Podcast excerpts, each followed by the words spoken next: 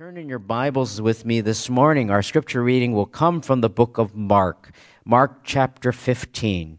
Mark chapter 15, we have been studying this gospel chapter by chapter, verse by verse for over a year now, and we come to this section of text in Mark chapter 15, and we will be reading from verses 1 through 21. Mark chapter 15, verse 1 through 21. This section of text describes the civil trial of the Lord Jesus. There is the religious trial, and it finishes in the very beginning portion of verse 1 of chapter 15, and then we see the civil trial, part 1 and part 3 of the civil trial of Jesus, with part 2 happening between verses 5 and 6. But Mark here focuses on Jesus and Pilate. Mark 15, verse 1. Early in the morning, the chief priests with the elders and scribes and the whole council immediately held a consultation. And binding Jesus, they led him away and delivered him to Pilate. Pilate questioned him, "Are you the king of the Jews?" And he answered him, "It is as you say." The chief priests began to accuse him harshly. Then Pilate questioned him again, saying, "Do you not answer? See how many charges they bring against you." But Jesus made no further answer, so Pilate was amazed.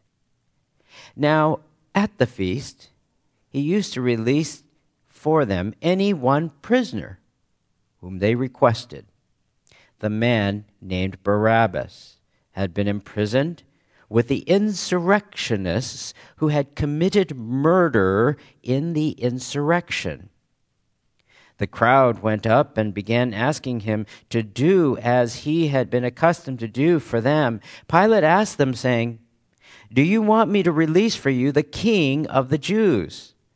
For he was aware that the chief priests had handed him over because of envy. But the chief priest stirred up the crowd to ask him to release Barabbas for them instead. Answering again, Pilate said to them, "Then what shall I do with him whom you call the king of the Jews?" They shouted back, "Crucify him." But Pilate said to them, "Why? What evil has he done?" But they shouted all the more, "Crucify him." Wishing to satisfy the crowd, Pilate released Barabbas for them. And after having Jesus scourged, he handed him over to be crucified. The soldiers took him away into the palace, that is, the Praetorium, and they called together the whole Roman cohort. They dressed him up in purple, and after twisting a crown of thorns, they put it on him, and they began to acclaim him, "Hail, King of the Jews!" They kept beating his head with a reed, and spitting on him, and kneeling and bowing before him. After they had mocked him, they took the purple robe off him, and put his own garments on him, and they led him out to crucify him. They pressed into service a passerby coming from the country, Simon of Cyrene, the father of Alexander and Rufus, to bear his cross. This morning we will not only look at this passage, but we will look at the corresponding passages in John chapter 18 and Luke chapter 23.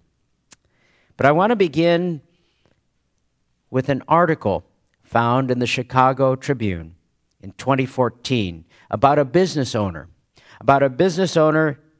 who had confronted another elderly woman. The 55-year-old man was a Caucasian. He was outside of Cook County Courthouse when he became angry at this 79-year-old African-American woman. And after arguing with her, he spat in the woman's face. He called her Rosa Parks, and then he turned and allegedly slapped the silver-haired woman on the left side of her face with an open hand. That was a very bad move, because that woman happened to be Judge Arnett Hubbard, the first female president of the National Bar Association and Cook County Bar Association. Judge Hubbard was a community icon, has served as an election observer both in Haiti and in South Africa, and had long been a voice for civil rights and women's issues. Hubbard was appointed to the bench in 1997, reelected to a 6-year term the following year, and retained since in 2 more elections, most recently in 2010, and I'm not sure after that. But that man was arrested by sheriff's deputies, charged with 4 counts of aggravated battery and a hate crime. The Chicago Tribune quoted a local leader and said, quote, "People of good common sense and decency, people of good hearts should be outraged by this," unquote. You know, in our world, injustice is something we see in the news and around the world frequently. People are harassed because of racial profiling. People are charged unjustly of crimes they did not commit. People are bought and they're sold into bondage and human trafficking. And then there are those who are taken advantage of by those who are in power. Sometimes it is in the workplace, which is a current day debate. In the mid-1800s, if you worked as a seaman in Great Britain, it was a very dangerous job.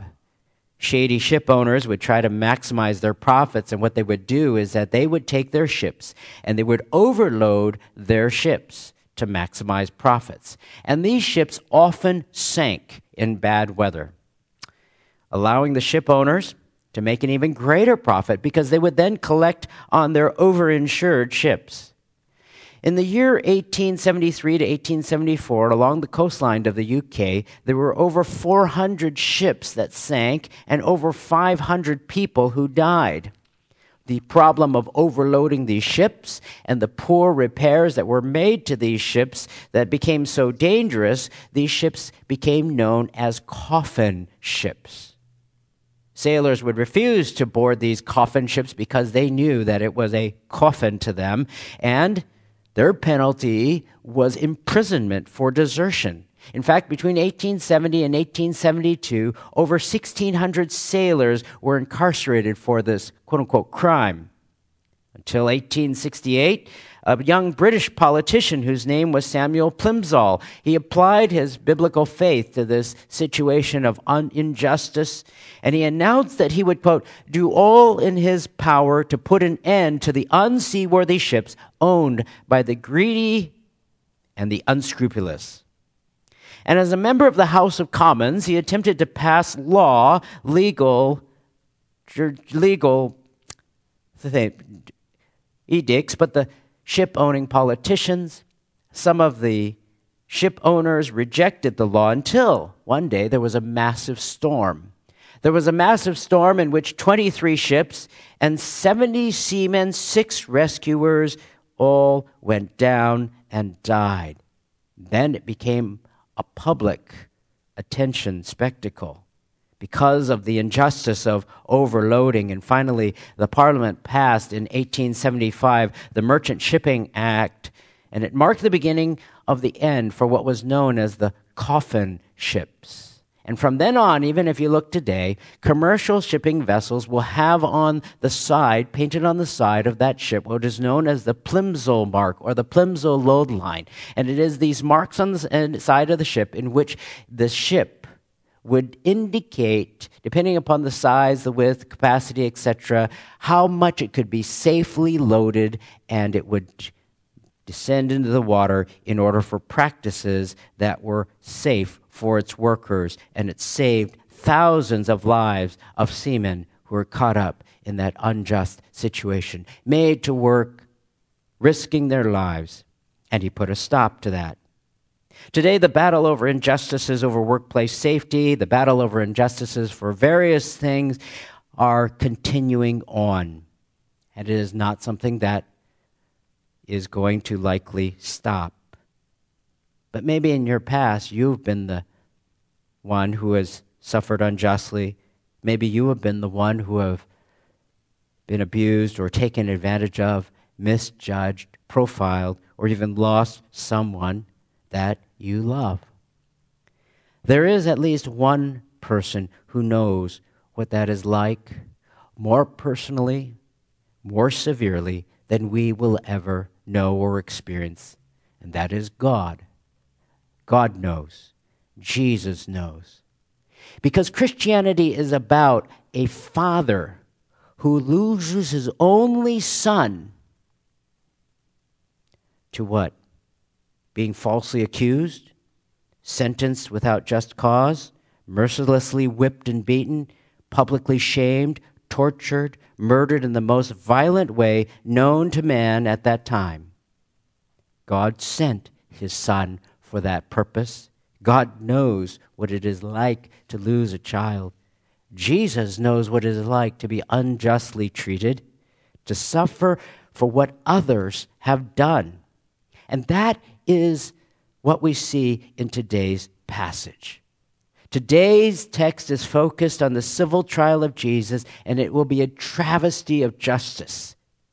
To give you some context as to where we are at in this particular passage today, Jesus, in the night in which he was going to go to the cross the next day, was arrested in the Garden of Gethsemane by a mob of soldiers, temple guards, religious leaders, anywhere from 250 to some 1,000 people, who came and arrested him, and it began a series of trials and interrogations. He had a religious trial, he had a civil trial, each having three parts. In the religious trial, he had the interrogation, he had the arraignment, and then he had the sentencing. And the civil trial also had three parts as well. When Jesus was arrested, John 18 tells us that they took him first to Annas' house. Annas was the former high priest, even though he kept his title. Annas was the former high priest, and there he is interrogated by Annas. At the same time, Annas' son-in-law is convening just across the courtyard the Sanhedrin for the second part of the trial. Annas does not find anything that he can charge Jesus with. He is asking Jesus, and really he should be asking any witnesses for the charges that Jesus has been arrested on, but he is unable to find any such charges. So that interrogation phase, he should have let him go if he were just, but he did not. He sent him over to Caiaphas' house just across the courtyard for phase two of the religious trial, the arraignment. The Sanhedrin and Caiaphas, who is the current reigning high priest, attempts then to find witnesses who will corroborate some type of charge against Jesus. The witnesses that they find are inconsistent, and they are contradictory among their own testimonies. And the acting high priest, Caiaphas, at that time, he has had enough, and in Mark 14, verse 61, he says to Jesus, "Are you the Christ, the Son of the Blessed One?" To which Jesus says, "I am." For the high priest and the Sanhedrin, that is tantamount to blasphemy. They condemn him as deserving of death, and that is that. They had had enough. Now, while they were having this trial, the second portion of the trial with Jesus at Caiaphas' house, outside in the courtyard, as these homes were built in sort of a rectangular shape, the inside in the courtyard, there is the Apostle Peter, along with John. He is warming himself by the fire, and then he is confronted by a servant girl who identifies him as one who followed Jesus. She says it loud enough for the crowd to hear, and Peter denies that.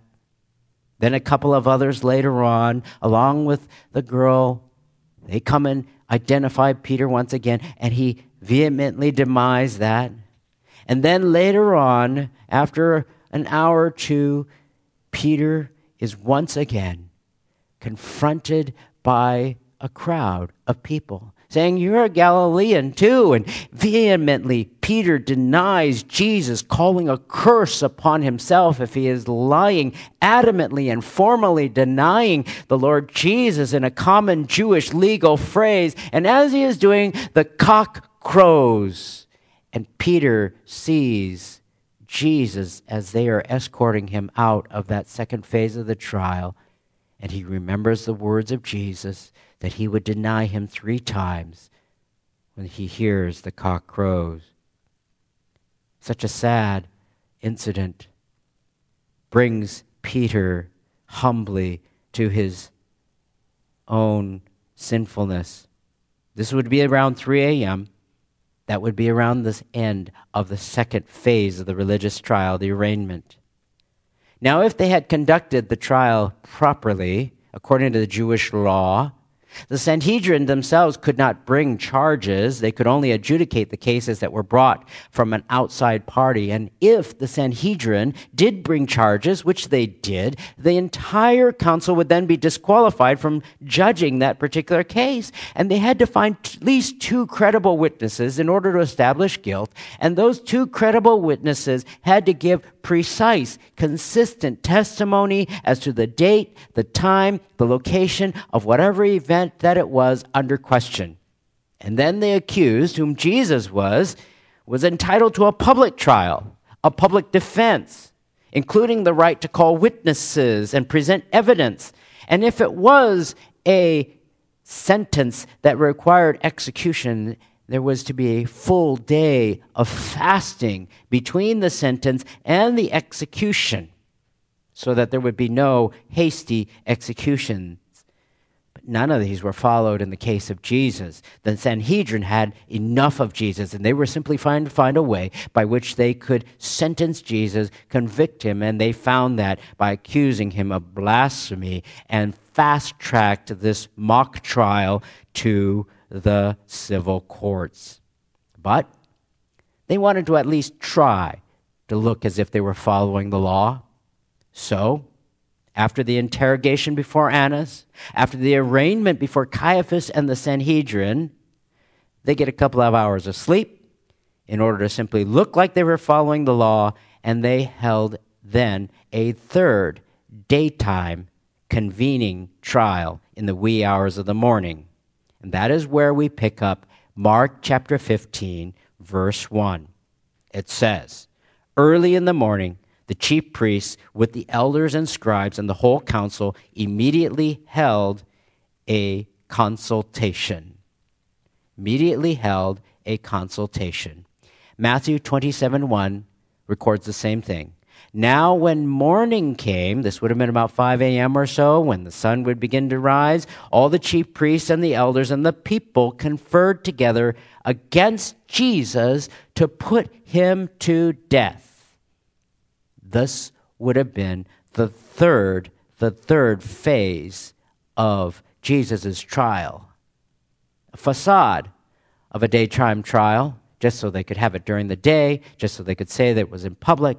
This religious trial then closes with that third trial, with the Sanhedrin being the judge, the jury, and the sentencing all done by the same religious leaders of Israel. Now, they had to have a civil trial. They had to have a civil trial. Why did they have to have a civil trial? The Sanhedrin had pronounced him guilty, but they were powerless to execute Jesus because only Rome had the power to execute someone. Now you say, I remember some times when the Jews seemed to put people to death, like they stoned Stephen in the book of Acts, or maybe the woman who was caught in adultery, they were about to stone her too. Yes, they did. Those were executions by mob. Those were mob executions, grassroots executions. And sometimes, of course, those were just ignored by Rome. Rome would turn a blind eye. And Rome had taken away the power for a formal capital punishment or execution from the Jews because, of course, they didn't want the Jews executing anyone who was favorable towards Rome. So they took that power away. Of course, the Jews didn't like that because, as you recall, in many of the Old Testament teachings, many of the penalties for infractions against the Mosaic law were the death penalty. So the Jews hated this. They saw it as an intrusion in their ability to practice their own laws. They saw it as an obstacle. But they knew they had to have it, and they knew they couldn't just execute Jesus in public because there were a number of people still that were believers in Jesus, and if they had done that in public in some formal way, well, that would have been looking for trouble. So the Sanhedrin was in a quandary. They had their own verdict against Jesus. They believed he had committed blasphemy when actually Jesus was telling the truth. But they couldn't put him to death on their own. And Rome wasn't interested in putting Jesus to death based upon a religious issue. What issue would Rome be interested in? Rome was interested in anyone who would be an insurrectionist, like Barabbas, or anyone who would be against Rome, anyone who talked against paying taxes, that sort of a thing. So when the Jews led Jesus, after that third phase, they led Jesus to Pilate's Praetorium. John chapter 18, verse 28 tells us, then they led Jesus from Caiaphas into the Praetorium, and it was early. This is the early morning hours.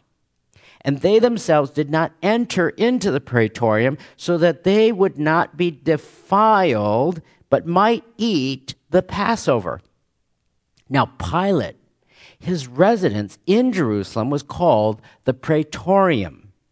It was not only where he stayed, but it was also the judgment hall where he adjudicated cases.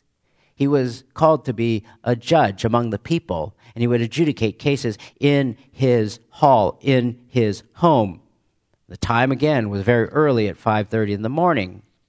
But the Bible tells us that they did not, the Jewish leaders, did not want to enter into the Praetorium. Why? Because, well, they were selective in the laws that they practiced. They didn't want to be defiled by going into a Gentile's home. And then, of course, Passover would come and they would be unable to practice Passover. They would be considered unclean for 7 days. Now, why would they be unclean? Going into a Gentile's home? Well, there was this belief that the Gentiles, according to the Mishnah, disposed of stillborn or aborted babies by throwing them down the drains. And so the Mishnah declared that all Gentile homes are unclean. If you entered a Gentile home, you might touch a dead body, and therefore you would be unclean. And if they're unclean for 7 days. They would miss that whole Passover. So they stayed in the courtyard, and they didn't enter into the Praetorium. They selectively obeyed whatever laws they thought would be convenient for them. But here they dragged Jesus before Pilate. And here in Luke chapter 23, verse 2, it adds in some of the details as to what happened when they brought Jesus to Pilate in this very first phase of his civil trial. Luke chapter 23, verse 2 says, they began to accuse him, saying, we have found this man, number one, misleading our nation. Number two, forbidding to pay taxes to Caesar. And number three, saying that he himself is Christ, a king. Now that would have raised red flags for any Roman. Not wanting to pay taxes, a person who claims to be the king, perhaps as a competitor to our Caesar? Hefty charges, especially that last one. So in Mark 15, verse 2, it says, back to our passage, Pilate questions him, are you the king of the Jews? And he answered him, it is as you say. The chief priests begin to accuse him. And Pilate questions him again, do you not answer? See how many charges they're bringing against you. And Jesus made no further answer, so Pilate was amazed. What happens then? Well, in Luke 18, verse 31, Pilate said to them, after questioning Jesus and having this dialogue in which he's shuffling back and forth between Jesus in the interior and the religious leaders in the exterior, he says to them, take him yourselves and judge him according to your law. Now, Pilate wasn't known to be a man with a strong backbone. He wasn't one who was strong political figure. He was politically motivated. He was politically manipulated as well. So that little phrase where he says in John 18, you take him and you judge him according to your own laws, sort of was like a washing of my hands of it. Why don't you guys take care of it? And if you decide to get rid of him, well, Rome will turn a blind eye. But this wouldn't fly with the Jews. The Jews respond like this. They said to him, we are not permitted to put anyone to death. Notice their response. He's talking about judgment. They don't want him to be judged by Pilate. They want Pilate to sentence Jesus. And they are saying, we want you to sentence him, and we are not permitted to put anyone to death. Not only that, the reason why they say that is in John 18:32. To fulfill the word of Jesus, which he spoke, signifying by what kind of death he was about to die. Now, why does John put that little note in there? Well, in John chapter 3, verse 14, it says, Jesus says, as Moses lifted up the serpent in the wilderness, even so the Son of Man must be lifted up. Now, if the Jews had the right to execute Jesus, the Jews wouldn't be crucifying him. Jews did not crucify people. The way that the Jews put people to death was by stoning. Jesus knew that he would be handed over to Rome. He knew that he would have this crucifixion by the hand of Rome. He knew that the Jews were not going to be the ones who would take matters into their own hands. He knew this was all going to happen in fulfillment of his own word, in fulfillment of prophecy, that he would be crucified, not stoned to death. So the Jews were, of course, saying, well, we don't have the right to put anybody to death. You declare him to be guilty. You sentence him to death. Well, Luke 23, verses 4 and 5 tells us, Pilate said to the chief priests and the crowds, I find no guilt in this man. But they kept insisting, saying, he stirs up the people, teaching all over Judea, starting from Galilee, even as far as this place. Now that brought an idea to Pilate, because here he was stuck between a rock and a hard place in his mind's eye. Here he was Jesus. He finds no guilt in him. The people are crying out that they want him executed. He's in a quandary, and then he says to them, I find no guilt, and they cry out, he's causing trouble all over the place, even up in Galilee. Well, what comes to his mind is that who's the one in charge in Galilee? Well, that would be Herod. That would be Herod. It says in verse 6 of Luke 23, when Pilate heard of it, he asked whether the man was a Galilean. When he learned he belonged to Herod's jurisdiction, he sent him to Herod, who himself was also in Jerusalem at that time. This particular section, this Luke 23, verses 6 and following, was the second phase of Jesus' civil trial, and it is found here in between verses 5 and 6.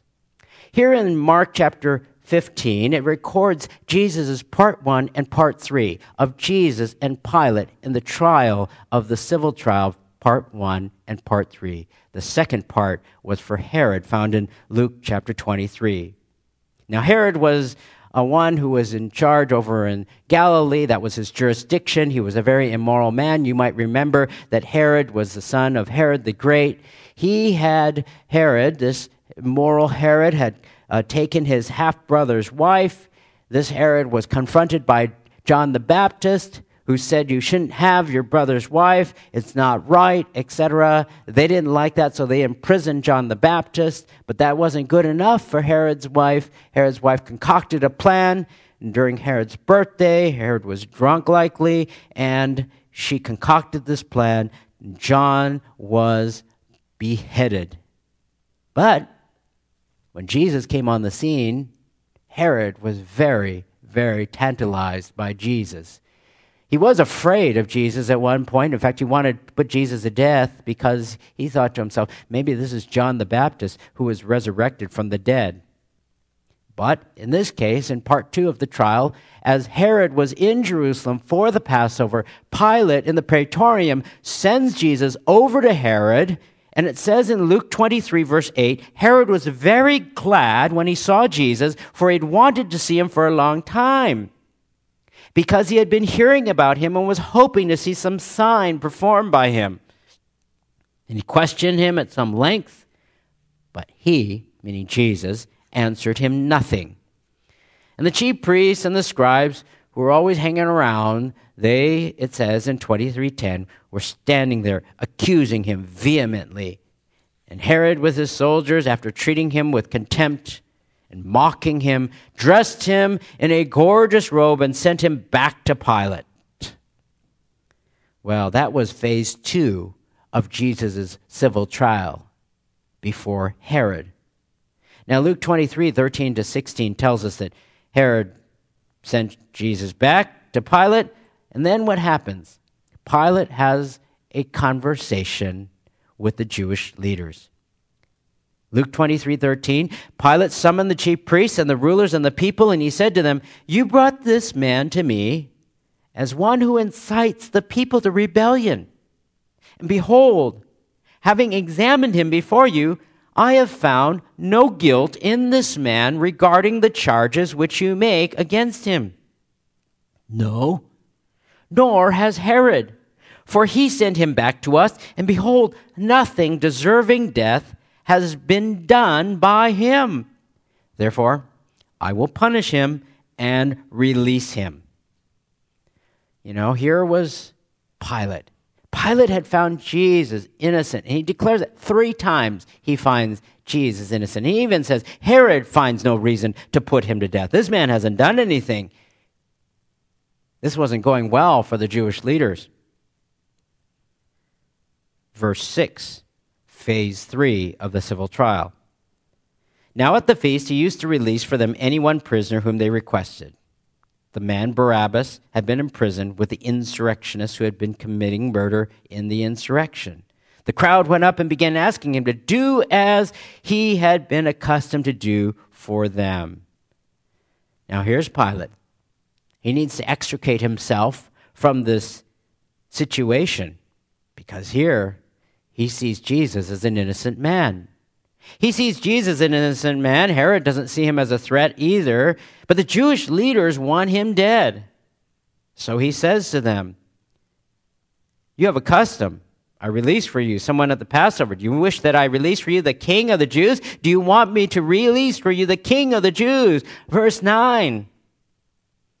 For he was aware that the chief priests had handed him over because of envy. Now you notice the way that he phrases this.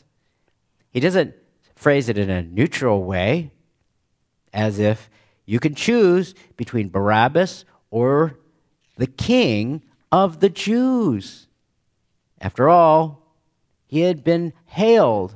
He had been hailed by tens of thousands of people just 4 days earlier, and I believe Pilate very well knew that Jesus was popular among some.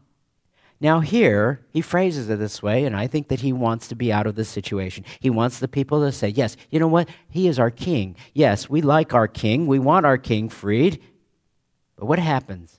In John 18:40, they cried out again, saying, "Not this man, but Barabbas." Now Barabbas was a robber. And in the earlier passage in Mark chapter 15, it says he was an insurrectionist. He had committed murder. This was not just some pickpocket guy. He wasn't somebody who lifted your wallet at the Pike Place Market. This Barabbas was a notorious prisoner. He was a rebel. He was a domestic terrorist whom they wanted released instead of Jesus. Now, how could that be? How could they choose, you think to yourself, a felon over Jesus? But truth be told, I think many people would be like these Jews. They would care less if Jesus were the Savior. They would care less whether the Scriptures are true. They would care less whether or not the Word of God spoke what is true. They could care less about what's true. They are not seeking for what's true. They're not seeking for what is right. They are seeking to have a verdict that they want. And that verdict already has come because they've already rejected the Lord Jesus, and they wanted him gone. They wanted him dead. So what happens? In Mark 15:15, it tells us, wishing to satisfy the crowd, Pilate released Barabbas for them. And after having scourged, he handed him over to be crucified. Pilate folded. Why? Not because of what was right, not because of what was true, but because he wanted the favor of the people. He wanted to satisfy the crowd. And in so doing, he created the situation. He committed an egregious injustice against Jesus. He feared man and became a snare for him.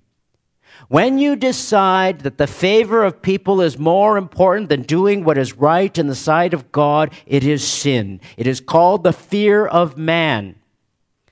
And that happens so very frequently. Sometimes we may not even think clearly about it, from referees who may call plays when there is a home team who wants to be booed all the time, to parents who give in to their kids' demands all the time. We are so prone to be succumbing to the fear of people because we desire to be liked.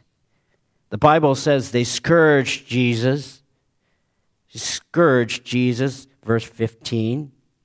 One commentator writes, scourging was a hideously cruel form of punishment. The victim was stripped.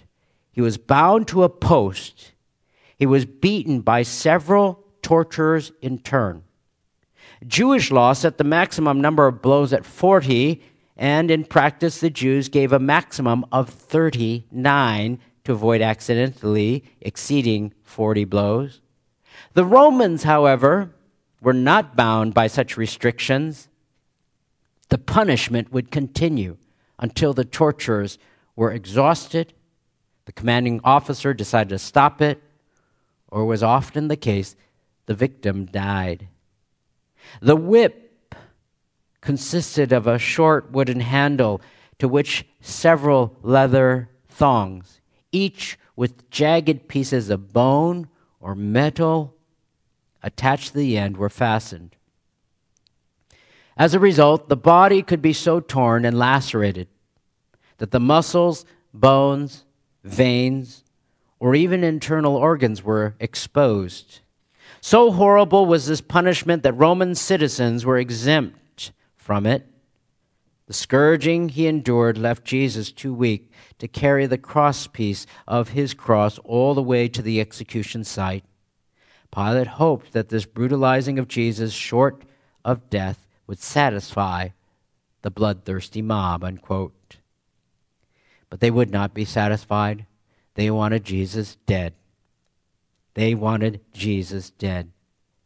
Jesus was given an unjust sentence because Pilate wanted to please the people of his day. And then Jesus is shamefully treated. Verse 16, it tells us that the soldiers took him away. They called together the whole Roman cohort. They dressed him up in purple, put a crown of thorns on his head. They claimed him as hailing King of the Jews, and kept beating him, spitting on him, kneeling and bowing before him in mockery. The crown of thorns was an imitation of the crown of wreaths worn by Caesar. The spikes would have impaled into his head, causing blood to come down. The purple robe, well, the purpose was an imitation, I should say, the purpose of the robe, imitation of the purple robe worn by kings. They put a scepter of reeds in his right hand. They mocked him, pretending to kneel before him. Heaping scorn, they would heap ridicule. They would spit on him. Even after Jesus had been bloodied and his back was probably in ribbons of flesh, bruised and a swollen face. As revolting as that is, think of how much more revolting if that happened to Jesus in our day. All for sinners like us. The mocking, the torture, the humiliation, the suffering. You know, Jesus went to the cross to pay a debt that he did not owe because we had a debt that we could never pay, as one said. He was unjustly treated, as Jesus says. It says in Hebrews 12:2, Jesus, the author and perfecter of our faith, who for the joy set before him endured the cross, despising the shame, and has sat down at the right hand of the throne of God. In conclusion, if you've ever been mistreated, you've ever been misjudged, if you've ever suffered because of injustice, Jesus knows. He knows. God knows what it is like.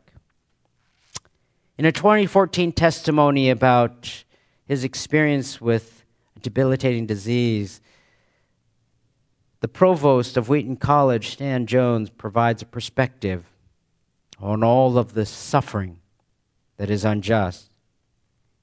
He said, quote, "Long ago I read a book about suffering. The author made a point that I have had to return to time and time again. He said most of our why questions about suffering are ultimately unanswerable. God does not seem to be in the business of answering the why questions, and most of our philosophical responses to the question of suffering amounts to various form of trying to take God off the hook for the problem of suffering. But this author pointed out that God doesn't seem to be interested in getting off the hook. In fact, the answer of God in Christ Jesus to the problem of suffering is not to get off the hook, after all, but rather what he does is he knows what it is like to suffer.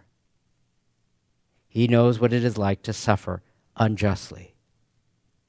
And so, if you've ever been one who has suffered unjustly, mistreated, misjudged, Jesus knows, Jesus cares, and God calls us to cast our cares upon him because he cares for us. It is Jesus who forgives those who are and have done him injustice, for those who would come in repentance and faith to him. He desires to grant them eternal life. We are to be people who look to Christ as our example. We are to be people who entrust our souls to a faithful Creator and continue to do what is right. We are to understand that if anyone understands our difficulties and our sufferings, it is Jesus, and we can always go to him and find the peace and forgiveness in our hearts that he desires that we have. Let's pray. Father in heaven, we are grateful for your word. Precious it is.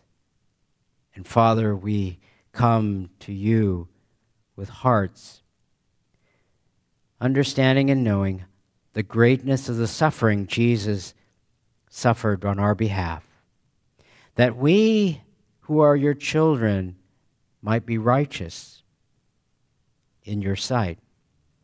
And Father, we pray that we might come to you with our burdens, our cares, and our concerns, especially knowing, O Father, that if we have been mistreated, that you, Father, would hear the cries of our heart, answering them, that our hearts would be filled with a heart of forgiveness, and bring you glory and praise all the days of our lives. In Jesus' name, amen.